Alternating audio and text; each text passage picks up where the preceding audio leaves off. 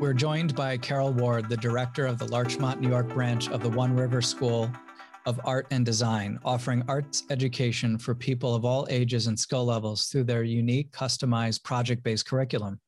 One River schools are transforming art education through their classes, camps, exhibitions, and more, providing their students with fun, dynamic opportunities to be creative and engage in personalized learning experiences. Thanks for joining us today, Carol. Of course. Thanks for having me. So I'd like to start off with a brief overview um, of your background and what drew you to working with One River. Sure. So, my background is a couple different things. I have my undergraduate degree in art history. I've got one master's in museum education and then my other master's in art history. So, I was one of those kids at an early age that knew that I wanted to focus something to do with art history. Um, and I was fortunate enough in my undergrad, which was at Mary Washington College in Fredericksburg, Virginia, to have really amazing mentors and decided to go into the museum and nonprofit arts world first off. So I worked at the Bruce Museum in Greenwich, Connecticut for a while in the education department. The majority of my career prior to One River was at the Morris Jumel Mansion in Washington Heights in New York City. I went from being director of education there to deputy director. And then the last four years of my time there was as executive director. So leading the whole organization, which was amazing and have great stories from there. And then for the last three years, I've been here at One River, which is a really great culmination of the business side of my brain and me doing some retail and for profit organizations before I went into museums, and then the nonprofit side of thinking about museum education, arts education, and curatorial and community outreach as well. So, uh, One River provides you with an opportunity to bring to bear all of what you've learned in the art world and help share that with students. And I'd be curious to learn more about One River School's approach to arts education and really what makes your variety of classes so unique you know, we really view it as we're transforming art education. So, a lot of extracurricular art programs out there are either geared toward very young children or maybe some older citizens. We go literally from pre K all the way up to adults. My youngest student is just three, and I think my oldest student is probably in their 80s. And then there's everyone in between. And what we really try to do is encourage people to to go on their own art journey. So we have a curriculum that we follow, we have different prompts that we encourage our students to follow, but within that, they really get to make their own choices as well. So we might be talking about charcoal drawing and creating a still life from that, but the thing I love about our curriculum is at the end of that project, there's 12 very different versions of that prompt we find, even though you work with a broader range of students than perhaps we do at Novella Prep, for students in middle school through college, we find that by encouraging students to deeply explore their interests early on, allows them to be able to conceptualize the ways they can manifest those passions into a future college major or career.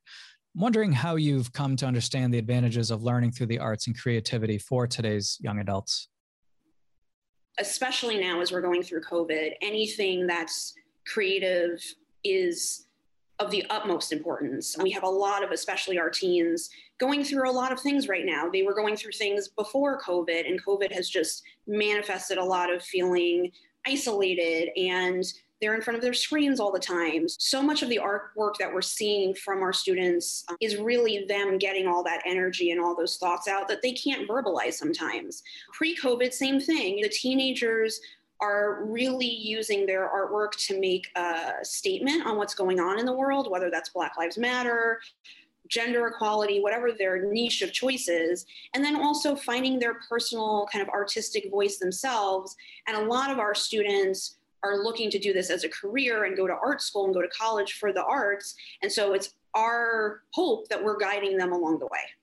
That made me think a little bit about some of our students who maybe aren't considering a pathway into the arts. And we're big fans of early engagement and enrichment activities. And we've seen this benefit students in a number of ways. Sometimes students whether they're struggling in school or not, might find a creative outlet, a stress release, whatever it may be, but also some hidden talents that can be turned into skills. And where that goes, we don't have to have this construct of identity foreclosure, something we've been exploring lately. This idea that I'm on a track, I have to do that thing, and I can't veer elsewhere, or the skills I'm amassing are so I can do X, and very and thinking of things in, in too narrow of, of terms. So whether it's coding, whether it's foreign language, whether it's music, and whether it's arts, we don't see these things as you can only do it if you like it or are good at it, that it might be good for all students. Um, so I'm curious to know for those students who have not expressed an interest or a career or who aren't planning on necessarily studying it or aren't even thinking about it like that, how does the arts programming uh, One River offers help students simply just learn a new lens of exploring life and a medium of art and, and all that brings? Before I go into that, so many people feel like I need to be quote unquote successful at what I do. And there's all these stigmas about you can't be a successful artist or how can you make money being an artist? When i went into art history i remember distinctly i was at a restaurant with my parents and we knew the wait staff there and they're like what are you going to major in in college? Oh i'm going to do art history. Can you make money in that?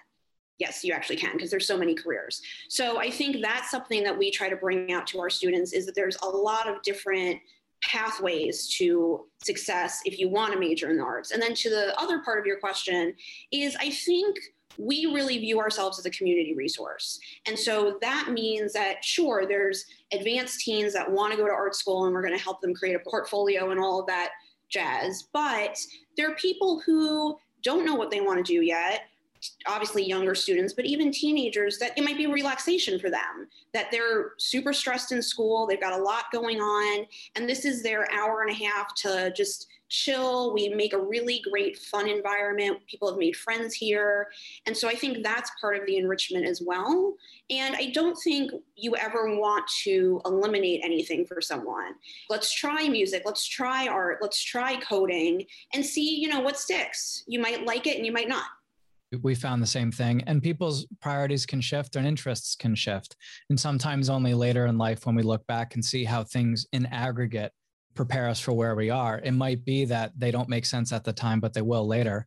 But a lot of times if you follow what you like and are good at that's a good way to start in terms of for students as a way of thinking but also sometimes just simply engaging especially in the physical world during a time when so much is digital it's nice to be able to do that one River School seems to have a genuine interest in engaging with their local communities, particularly given the large age group of, of people you work with. What are some of the ways you do this, and why has this effort been so important? I think I definitely view us as a community resource. I actually grew up in the town over in Mamaroneck, and so I knew the local community pretty well when I opened the school in 2000, late 2017, early 2018. And the community has really embraced us. And I think that's the most important thing, whether it's the local chamber of commerce, the mayor, PTAs, and local mom groups. Mm-hmm. We are a for profit organization. And so we really need people to believe in what we're doing, become members, and, and help us keep the doors open. That was something that was really important during COVID is building that trust with people saying we're going to go virtual we're eventually going to come back in person and we have all these really concrete safety procedures in place. So please come back and join us. And we had the busiest summer in our summer camps in 2020 than we've ever had. We had over 500 summer campers, which was amazing and, and, very thankful that we had that. And then on top of that, we'll work with local malls and other organizations to bring our art outside of the walls. We always work with either local emerging artists or fairly contemporary artists in the, I would say, tri state area to showcase their work here in our gallery and then also in the partnerships we do. And then we've really built up a great relationship relationship with Ridge Hill Mall in Yonkers to do exhibitions there. A lot of retail organizations are struggling and have a lot of empty storefronts. So we'll bring our students' art to them. And then that way the mall looks fuller and then we get more outreach that way as well. We touched upon this earlier, but you know, the pandemic has certainly had an impact on both arts and education. And you know, it certainly shapes some of the ways we approach student engagement here at Novella Prep. And I'm wondering how One River schools have adapted. And particularly as we approach summer vacation and students like ours are looking for engaging and enriching activities to do, what can they consider doing?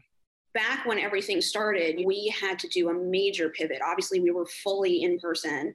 And so last March through June, we went full virtual. Me and my staff were still here, but all our students were via Zoom, which was different for everyone. And how do you create art when you're not in the same room with someone? And so, what we've done is kept that virtual experience and then brought back our in person experience. So, as people are starting to think about this summer, depending on their comfort level, they can do classes and camps with us online still, or they can come back and do in person classes and camps with us as well. And we're keeping all our safety procedures. We make sure that people are wearing masks. We take temperatures. We've limited the size of our camps and our classes. And not because it's just my voice and having to promote to everyone uh, that's listening to this, but our summers are always really special. Summer camps are half day, they're all very focused on different themes, and it's a really great special energy in the summer no matter what. And like i mentioned last summer felt even more special because it was the first time that some of these kids were out of their house. And i think we're going to have a similar situation this summer as people become more comfortable coming back in person I think it's very special for families to know the variety of different activities that students can engage in here in the tri state area and locally in Westchester, and really considering arts as not simply a supplemental thing for students who have expressed interest in it, but one of the activities that can be very helpful for all students. Anecdotally, a, a recent student of ours we found who was struggling in school a little bit, we were teaching them enrichment and study skills as our program does, and we saw a lot of wonderful gains there. But along the way, noticed a sketch off to the side on his desk and that led us to a discussion about arts and he's been able to then start engaging with one river and i feel that it's important for parents to pay attention to such cues for those who overtly express an interest but also as something to consider because at the end of the day even if it's not going to lead to a career it can just be fun and very interesting and enriching. So, anyway, with that, thank you so much for joining us today and let us know where can people learn more about One River School? They can physically come by. We are open for tours. So we're at 2081 Boston Post Road in Larchmont, New York. And then you can give us a call, 914 893 6111, or everything is up on our website, which is larchmont.oneriverschool.com. That's great. Thanks so much, Carol. Appreciate you joining us today. Of course. Thanks again for having me. That's all for this episode of A Novel Take. Thanks for listening. Remember to subscribe for more discussions on the latest education headlines, key topics, and expert interviews. As always, you can learn more about us at novellaprep.com and find us on Facebook, Twitter, and Instagram at novellaprep. I'm Dr. Tony DiGiacomo. Bye for now.